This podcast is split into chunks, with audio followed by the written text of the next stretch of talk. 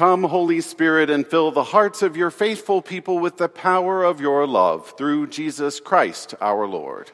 Amen.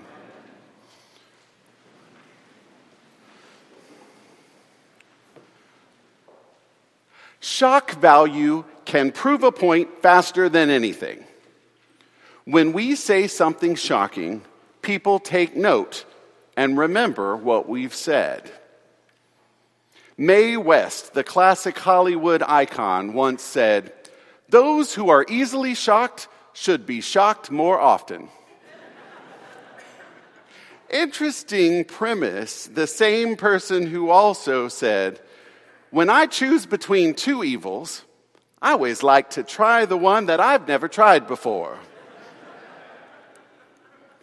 This same person knew how to evoke a response from people. And people laughed and watched her movies and kept talking about her one line zingers for years to come. Shock is a useful rhetorical device, it helps people remember. Why else do we throw around slogans all the time? Remember about three years ago, there was one that everybody was saying, We are the 99%. And then there's all these new hashtags and slogans like basket of deplorables or alternative facts or fake news or a whole host of other sayings. Shocking statements evoke memory and response. But shock with relatively no substance does little to change anything. In fact, people might talk about it, the slogan or whatever, or they might laugh about it, or they might get really angry about it. But as much as things are shocked superficially into changing, the reality is they're going to stay the same. Substance, real substance, is badly needed. Jesus knew this.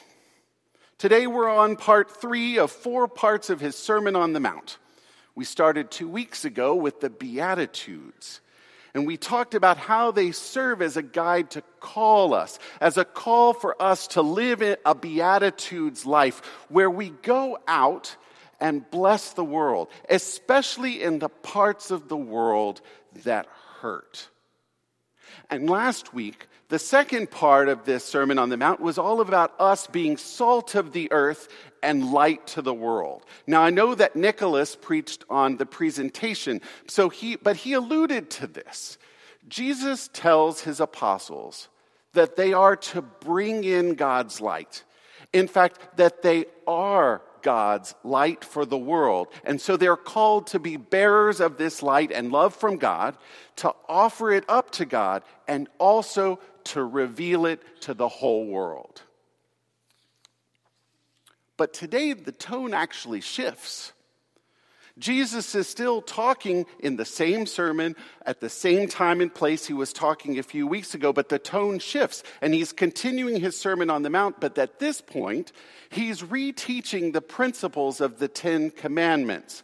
How the first half relate to how we relate to God, and, and, and actually the second half, how the commandments teach us how to relate to one another. Jesus' harsh language today it's real, it has bite, it kind of hurts. He's holding up a mirror to us. He's not condemning us. He's calling us into that life of beatitudes living, a life of living as a blesser. That life where we bless the world by our actions and how we live by who we are because we let God form us into the person whom we were created to be. The harsh language is important because it shocks us into realizing what is possible. It shocks us into what and whom we might become, both good and bad. It shows us a way to see ourselves and what and whom we might become.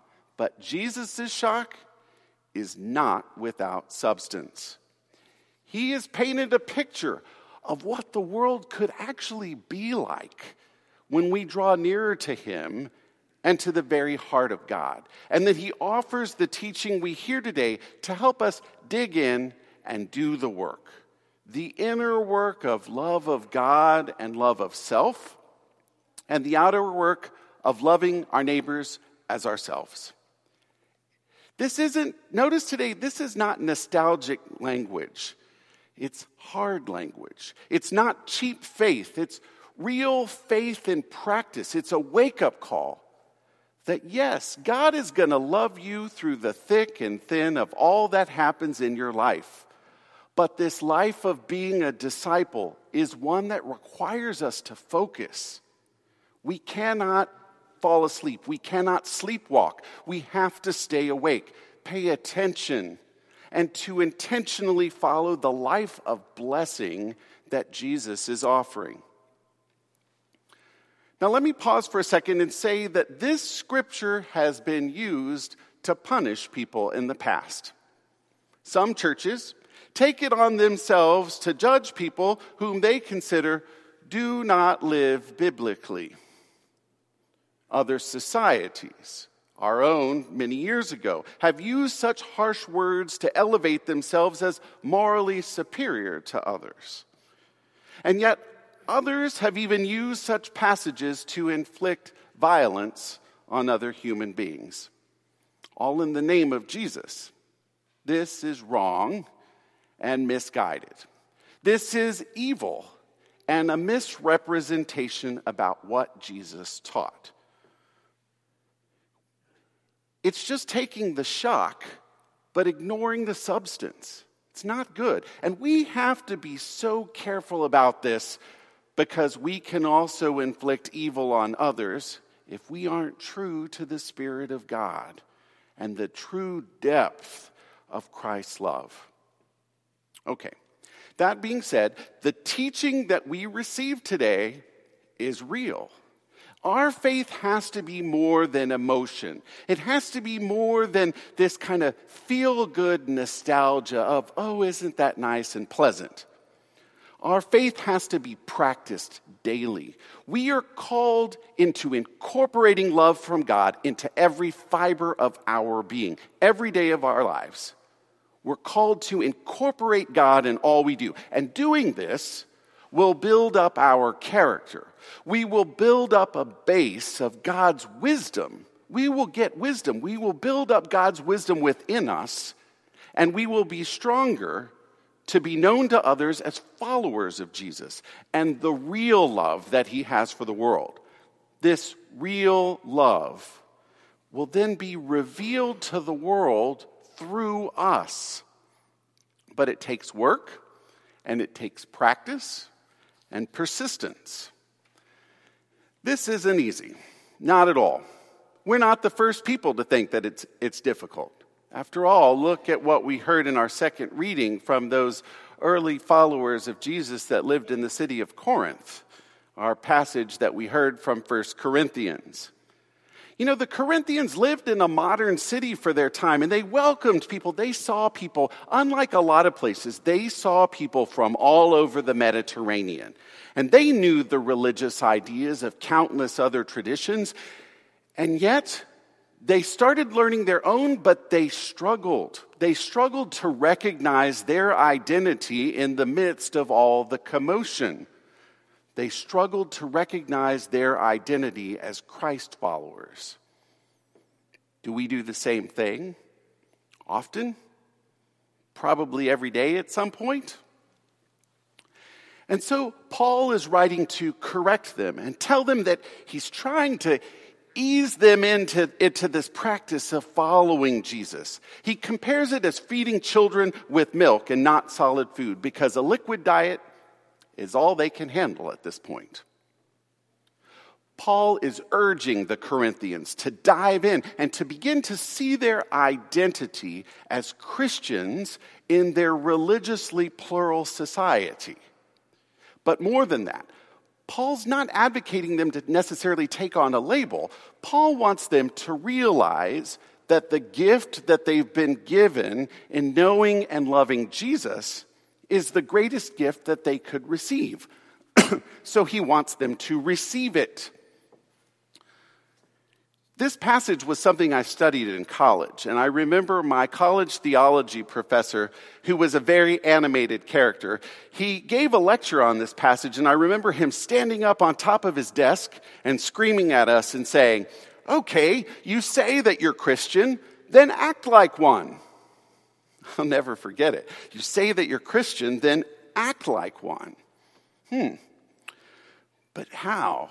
Even even now when I hear this, I think of how some people who call themselves Christians would rather cast shock and unsubstantiated judgment upon all of us gathered here and call us names like relativists or therapeutic deists or call us as some type of liberal, godless, Christless Episcopalians.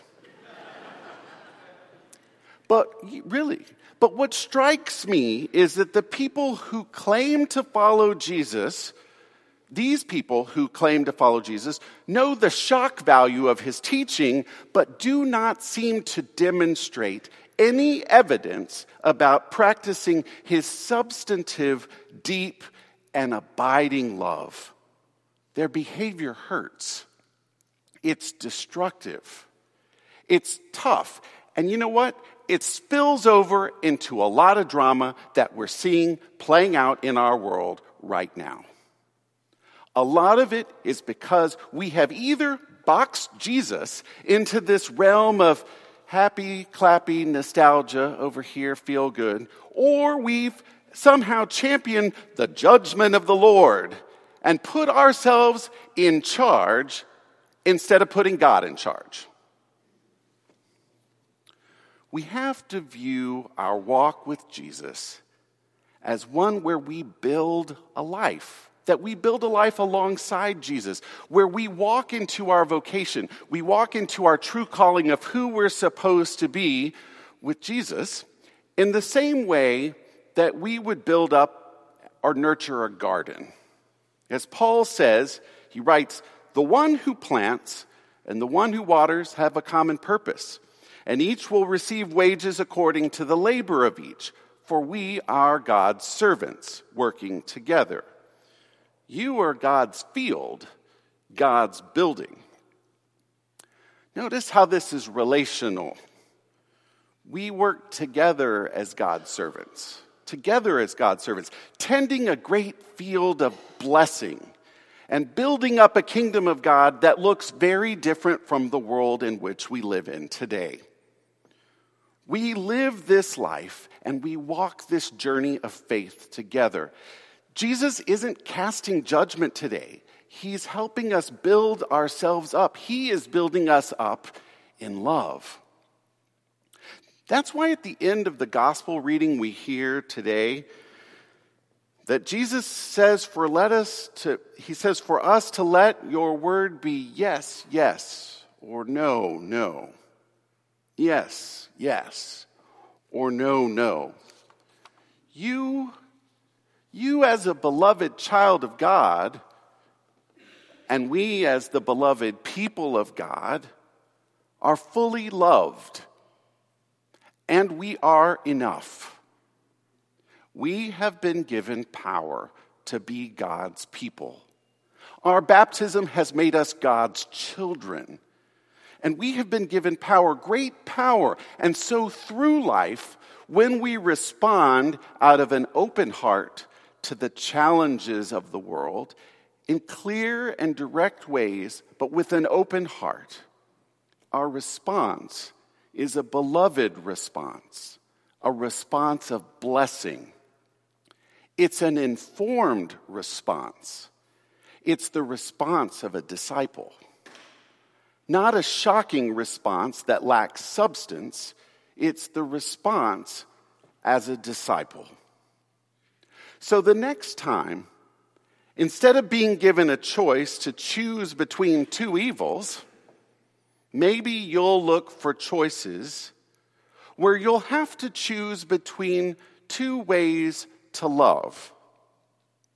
And you can try to offer God's love in a way you've never tried before. And then see what happens.